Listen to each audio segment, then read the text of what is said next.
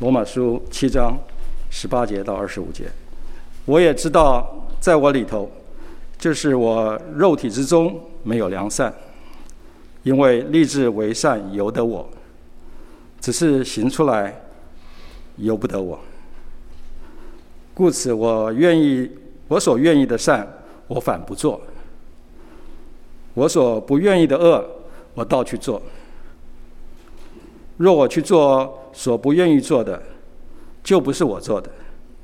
乃是住在我里头的罪做的。我觉得有个律，就是我愿意为善的时候，便有恶与我同在。因为按着我里面的意思，我是喜欢神的律。但是，但我觉得肢体中定有个律和我心中的律交战，把我掳去。叫我服从那肢体中犯罪的律，我真是苦啊！谁能救我脱离这取死的身体呢？感谢神，靠着我们的主耶稣基督就能脱离了。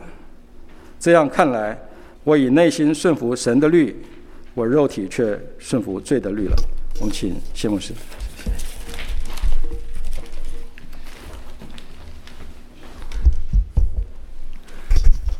弟兄姐妹早安，感谢神，我们走到罗马书第七章。我想我们应该都有一个共通的经验，就是在新的一年里面，我们都会立下一个心志，在这一年当中，我们要好好的读一遍圣经。刚开始的时候，我们一定按部就班。按着读经的进度规划来读圣经，但是很快的，你就会发现，因为很多的事情，让我们读经的计划受到影影响。有一天，我们会发现我们落下的进度太多，以致我们就完全放弃今年读经的计划，因为再怎么样努力，好像也赶不上读经的进度。为什么我们屡屡想要读经，可是读经的计划又屡屡失败呢？因为我们读经是为了读经计划，我们的读经不是为了喂养我们属灵生命的需要。一年读不完一遍，两年可以读一遍。两年读不完一遍，三年可以读完一遍。重点是你每天都要有读经的这样的渴慕。读了经，好好的默想，或者你有一本灵修的笔记，把你每天读完经心中所领受的、回应的。你的祷告、你的心得写在你的读经的灵修笔记本里面，不是为了赶进度，也不是为了完成今年读经的目标。如果你一个人觉得有困难，那我真的鼓励你在小组里面或者在弟兄姐妹里面找一个你属灵的同伴。你们可以一起去完成这个属灵的装备，读圣经。我们有好多弟兄每天在家抄圣经，感谢神，他们一点不是按着所谓的进度跟规划来执行的，他们心中有那个感动，就是每天要去抄圣经，抄多抄少都好。就是让神的话在自己的心里，几个人一起抄，抄的进度不一样，有的时候可以彼此分享，这就是一种彼此属灵的喂养。做父母的一定常常有一种经验，就是我们不断的在提醒自己。啊，面对我们子女的时候，不要用情绪的言语，也不要用非理性的态度来面对我们的小孩。可是每每当我们在面对自己小孩的时候，好像不自觉的又回到那种我们其实不愿意的那种态度。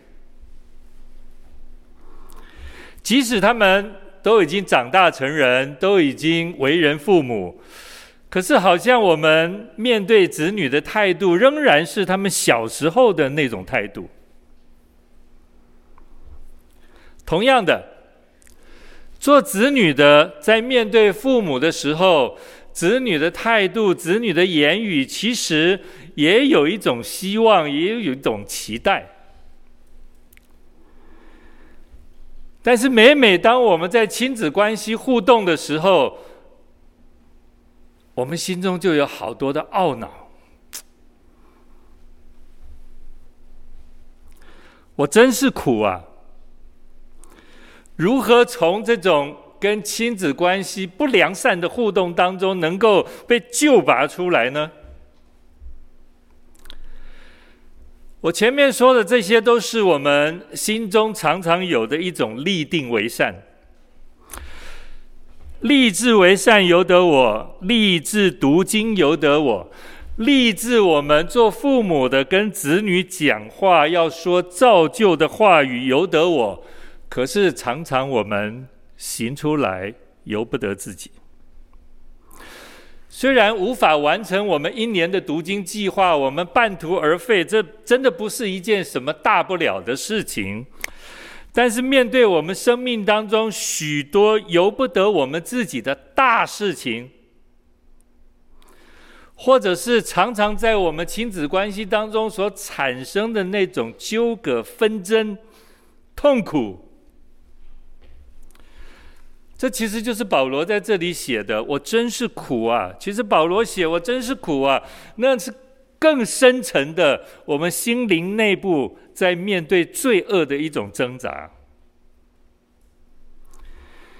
显然，保罗在他的生活当中同样面对立志，也就是心理立志和行善。在行为上的表达上有非常大的落差，这种落差让保罗也觉得非常的艰难。有一天，我接到大安分局的电话，他们告诉我说抓到一个小偷，那个小偷在拆解你的摩托车上的零件，要我去分局做笔录。啊，这是很多年前发生的事情。我的一部摩托车我没有在骑，我给我的侄子骑，他们就骑骑骑坏了，就把它摆在路边，没有再去管它。这部摆在路边的车摆久了，就被人觊觎，哎，这部车子没有人，所以有人就动了歪点子，要把这部摩托车上可以用的零件拆下来。我到了分局以后，我就看到一个中年男子被警察铐在那里。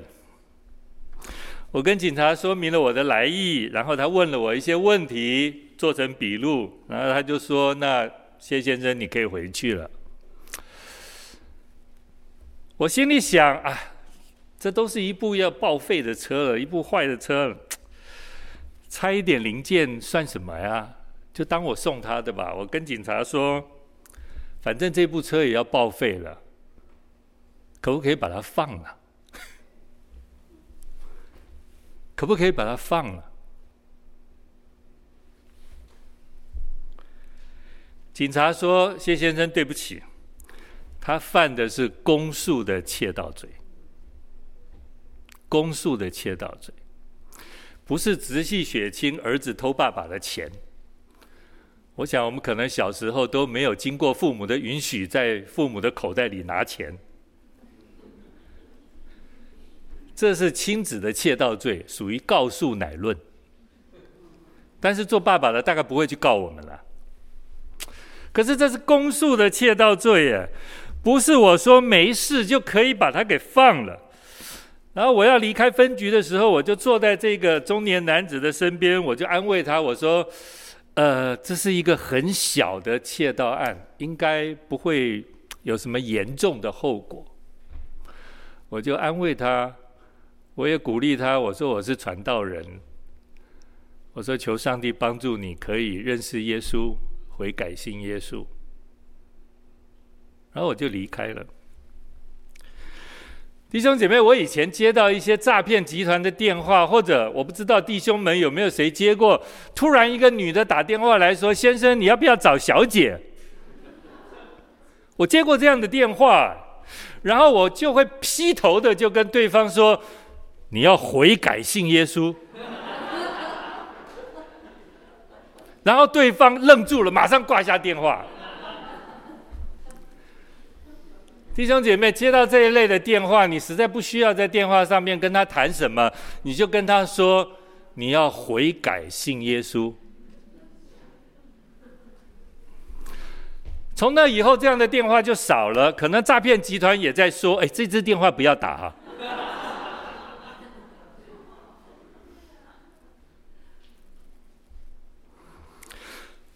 罗马书第七章。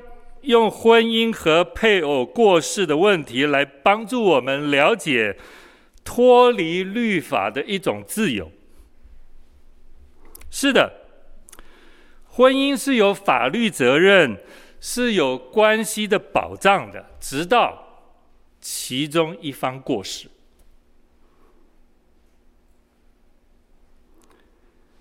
一方过世了，这个法律的关系才。停止。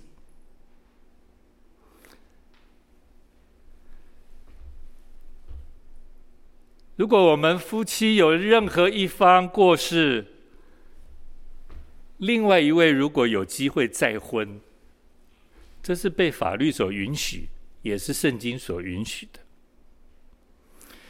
因为保罗在这里说，这个就不叫淫乱了，不叫淫乱。在我们国家的法律，已婚的人跟其他的异性发生性行为，这属于通奸。我们国家的法律说得很清楚，以前通奸罪是有刑罚的，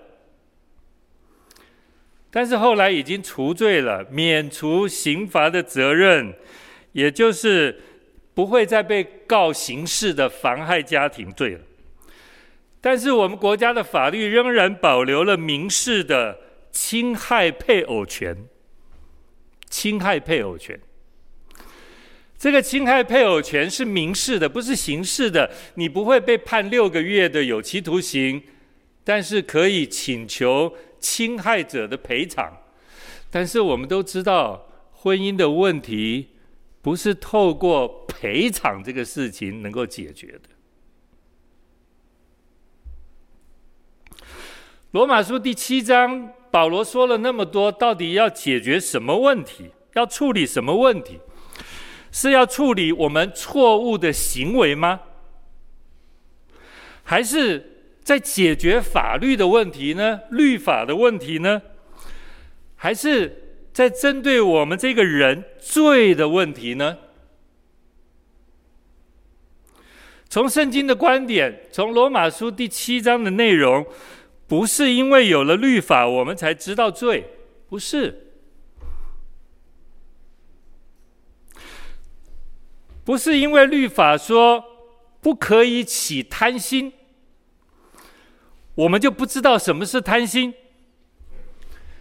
因为在我们里面，贪心这个问题，这个罪本来就存在的，不是因为有律法，这个罪才有，不是。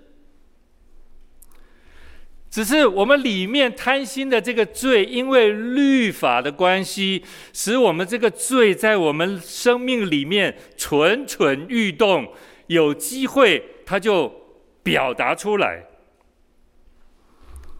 保罗说：“诸般的贪心，就是各种的贪心，你可以在任何的事物上都表达那个贪心的罪。”保罗说：“因为。”罪趁机引诱我们，又定了我们的罪，还杀了我们。保罗在这里非常清楚的告诉我们：我们之所以死，不是因为律法，乃是因为我们的罪。律法只是告诉我们里面的罪会有这样的结果，人与神隔绝，人的死不是因为律法，乃是因为人的罪。难道律法没有什么好处吗？我们常常说啊，我们不能依靠律法，我们不能靠守律法，好像我们把律法说得一无是处。不，弟兄姐妹，圣经绝对没有把律法说得一无是处。我们改革中的长老会的。我们就说加尔文好了。加尔文在他的《基督教要义》里面很清楚地告诉我们，律法大有好处，而且律法有三个主要的功能。我们常常忽略了，原来律法在我们生命当中有这么美的功能。第一个，他说律法像一面镜子，一方面反映出神的性格。也反映出神完美的公义，同时也反映出了人的败坏，反映出人的罪，以致律法引导我们。律法像一个训蒙的师傅，小学老师、幼稚园老师一样，在帮助我们，因为看到自己的罪而愿意去亲近耶稣，愿意去寻找耶稣。这是律法的第一个功能。律法的第二个功能是在保护我们、约束我们犯罪。律法不能改变人心，但是律法却可以保护我们。各位，我在说，你不要期待用法律来改变我们。所以，为什么那么多的犯人，他的再犯率是这么高的？法律绝对不能改变我们，但是它却可以保护我们。从律法的条文，从律法的审判来看，律法其实对我们是一个保护。加尔文说，第三个，律法帮助我们明白神喜悦的事。律法引导我们，让我们明白神何为神的善良、纯全、可喜悦的旨意，好叫我们基督徒知道我们如何的来荣耀上帝。感谢主，这是加尔文告诉我们的律法三个这么美的功能。拆我机车零件的那个人被铐在大安分局里面。绝对不是法律的问题，而是因为人心里面有贪婪的问题，想占为己有的问题，以致他的行为触犯了我们国家的法律。不是我跟警察说啊，那部车已经这么老了，要报废了，这是一件极小的事，你把它给放了吧。不是的，通奸如果被抓，也不是因为倒霉，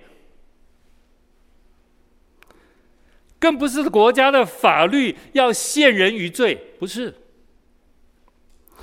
而是法律凸显了人心对神的悖逆，法律凸显了我们对配偶的不忠。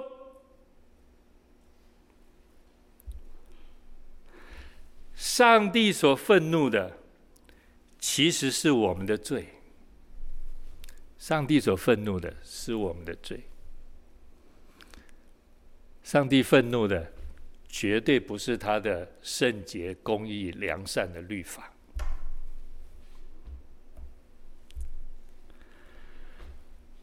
如果你有好好仔细读罗马书第七章，你就会发现。罗马书第七章的焦点是律法，律法。从第一节到第十四节，几乎每一节都提到律法，很少有这样的经文啊。每一节都提到律法，或者是提到诫命，或者是提到仪文。如果你再把经文延伸读到第八章的第四节，你会发现不得了了哇！在这二十五加四二十九节的经文里面，跟律法有关的词句，保罗用了三十五次。保罗用了三十五次。你读圣经里面，从来没有一个词汇在这么短的经文里面，它出现的频率是如此之密集，超乎你我的想象。保罗在这里反复的在提醒我们，不要走上律法主义的路，不要走上律法主义的路，因为那是一条死路。从今天教会的角度来说，教会也不能在讲台或者我们在聚会当中去传讲律法主义这样的信息。所谓律法主义，就是我们告诉人，弟兄姐妹，不要依靠上帝了，我们依靠自己，依靠守律法，我们就可以得救，我们就可以进天国。弟兄姐妹，这就是律法主义。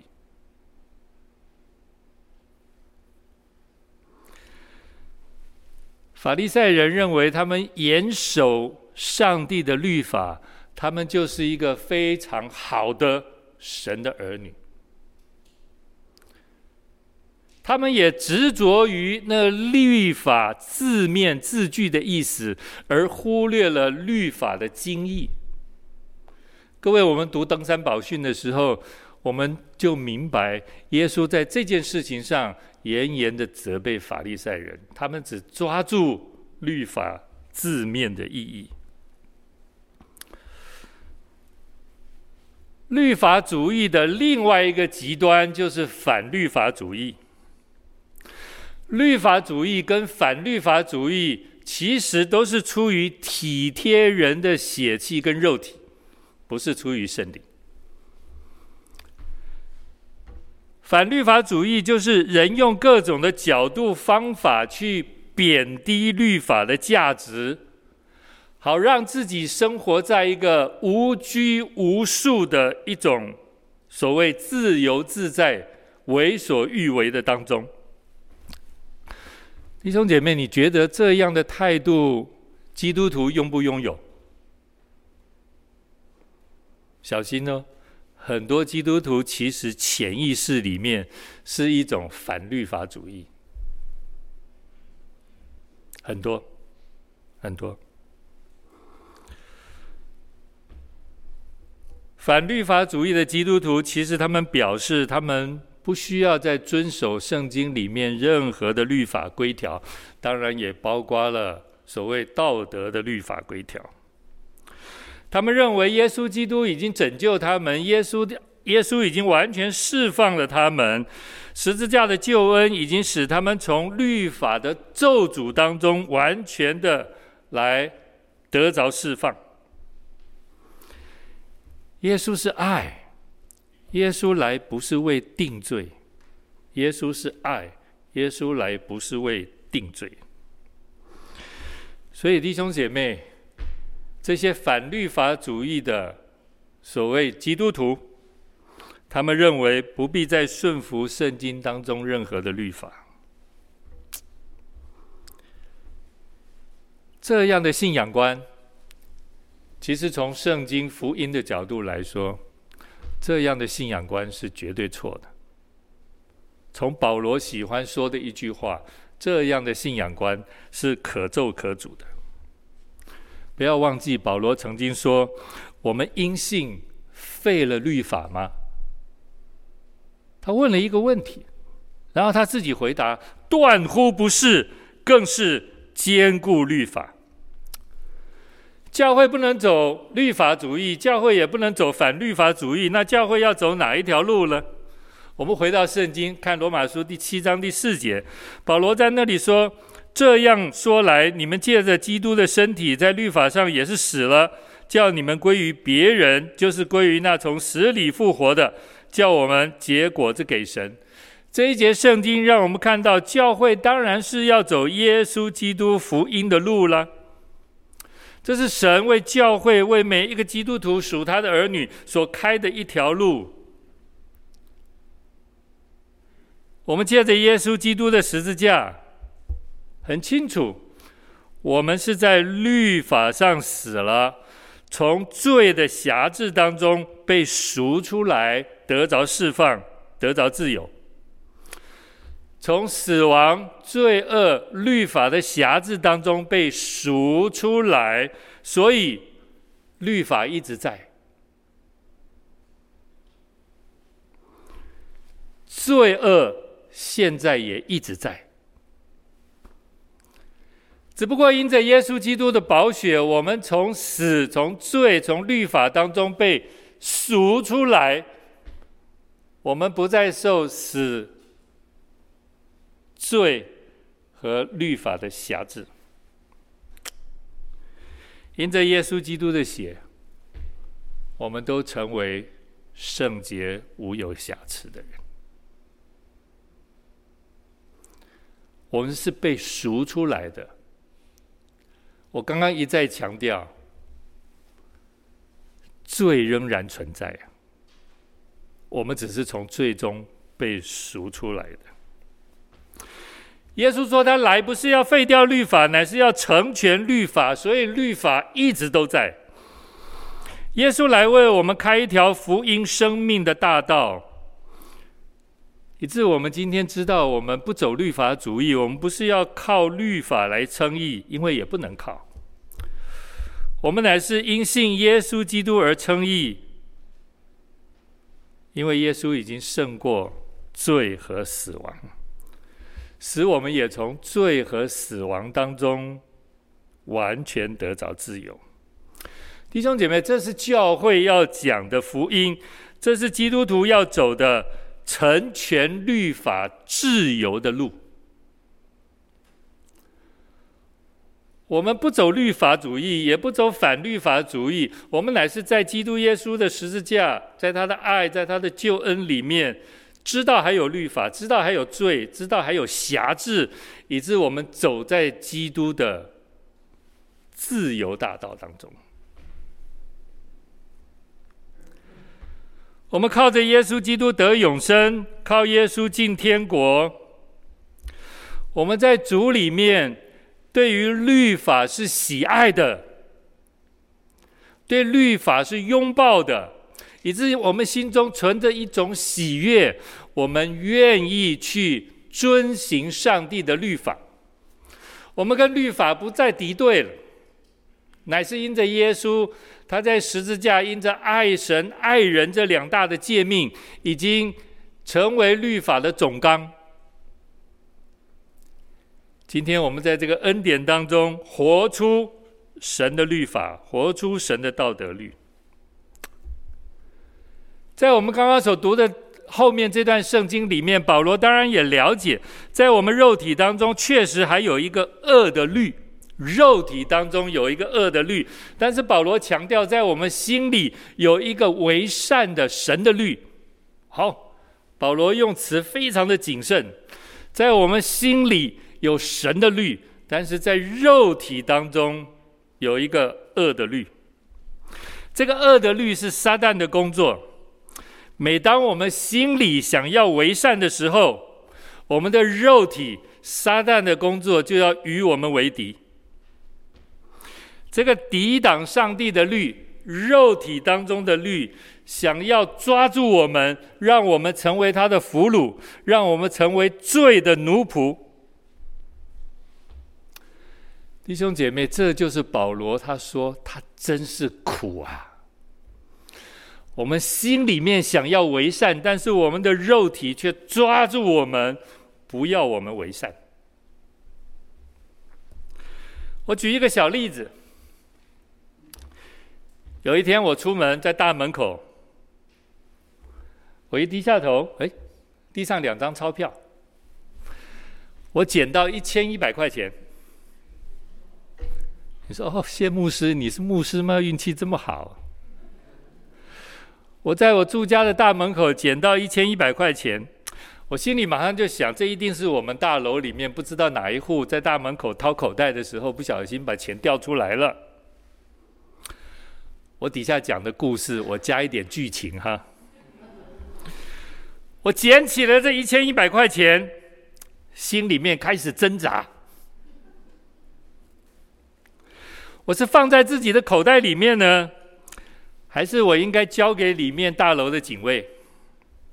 各位，当然你可能一点挣扎都没有，就放在自己的口袋了。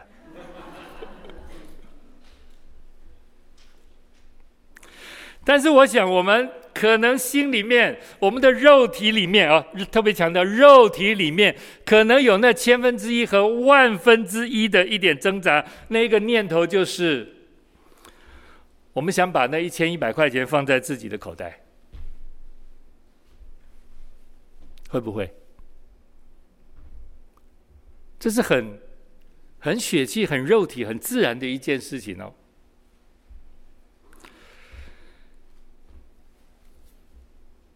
保罗说，在我们肉体当中有一个恶的律，这个恶的律在我们生活当中，你面对每一件事情，他都会向你提出挑战。这个恶的律，我再加一点剧情哈，我告诉你，没关系，没有人看见，你捡到的就是你的，神不知鬼不觉。这是肉体当中那个恶的律在挑战你。但是感谢神，保罗说，在我们心里面有一个神的律，有一个神的律。这个神的律，我可以说它是一种圣灵的感动。我可以说这是我们平常读圣经、神的话在我们里面的一种光照。我可以说这是上帝的爱，耶稣基督生命的榜样，在我们里面塑造我们，已经成为一种基督徒愿意为主做见证、荣耀神的一种生命态度。感谢神，保罗说：“其实我们的生命里面，我们的心跟我们的肉体每天都在相争，每天都在相争。靠着那加给我们力量的，感谢主。那一天我捡到这一千一百块钱，我知道是我们可能不知道哪一户邻居掉的。我回过身进到我们大楼。”我把那一千一百块钱交给我们的柜台，我说我在门口捡到一千一百块钱，如果有人来问，你就把这个钱还给他。弟兄姐妹，一千一百块钱不多，对不对？真的不多。我们很容易就觉得这实在是一件极小的事情，我们就会把它放到口袋里面了。